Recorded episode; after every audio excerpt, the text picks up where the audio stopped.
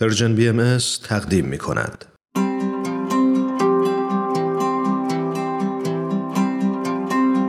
صد پرسش، صد پاسخ.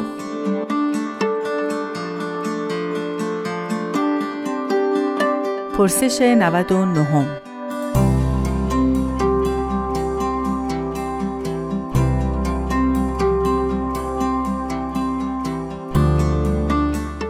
آیا به طور کلی جنگ در دیانت بهایی مجاز نیست یا بعضی مواقع می شود جنگید؟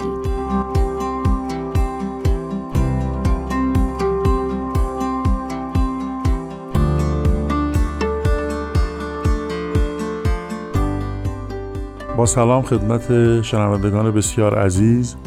در مورد این سوال باید عرض بکنم که اونطوری که در آثار بهایی ذکر شده، ما هزارهایی رو که گذروندیم پشت سر به مقتضای دوران کودکی بشر، ما می‌بینیم که خیلی جنگ‌ها در اون اتفاق افتاده، حالا به علل مختلف از جمله علل وطنی یا مذهبی یا نژادی یا هر علل مختلف دیگه، به علل مختلف تعصبات گوناگون، تقالید، خرافات، تعصبات و اینها. اما با نزدیک شدن به دورانی که ما در آستانه بلوغ عالم قرار داریم، به تبع باید اون دوران کودکی تمام بشه، اون جنگ‌ها کم بشه و برای همین هست که حضرت بهاءالله هدف دیانتشون رو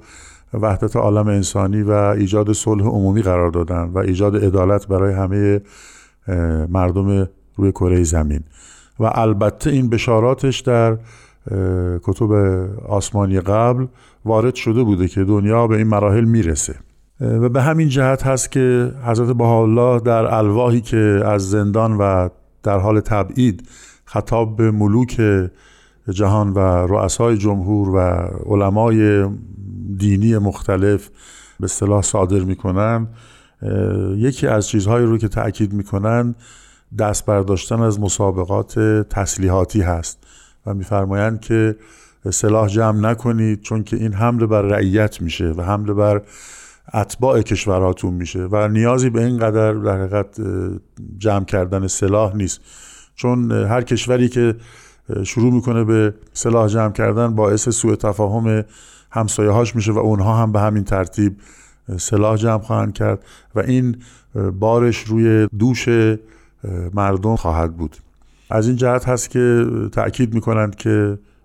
این آلات جنگ رو به اصطلاح از تولیدش دست بردارن، مگر به اندازه‌ای که اون نظم اجتماعی داخلی خودشون رو بتونن به اصطلاح برقرار بکنن و به جاش میفرمایند که این همه خرج‌ها رو میشه در راه آبادانی و صلح و وحدت جامعه خرج کرد. بعد توضیح میدن در این آثار که باید یک محکمه کبرای جهانی تشکیل بشه که نماینده های اون هم مورد تایید دولت و هم مردم باشن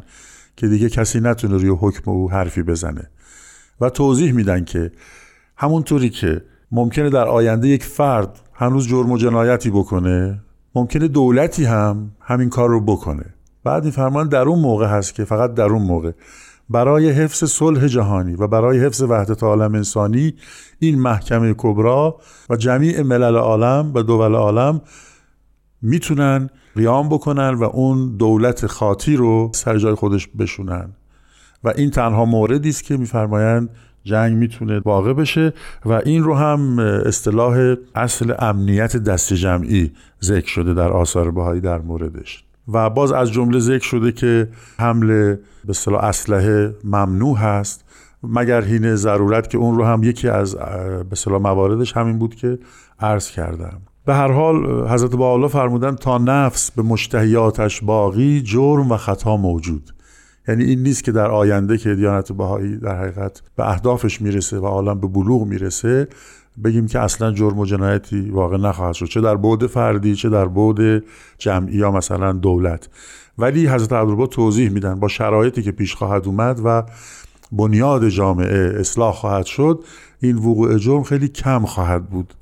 به این دلیل هست که اجازه فرمودن اون محکمه کبرا که مورد تایید همه هست اقدام بکنن در بعضی موارد، اون دولت خاطی رو تنبیه بکنن که این یه نوع عدله و برای همین حضرت عبدالبهاء در رساله مدنیه می‌فرمایند در بعضی اوقات جنگ بنیان اعظم صلح است و تدمیر سبب تعمیر.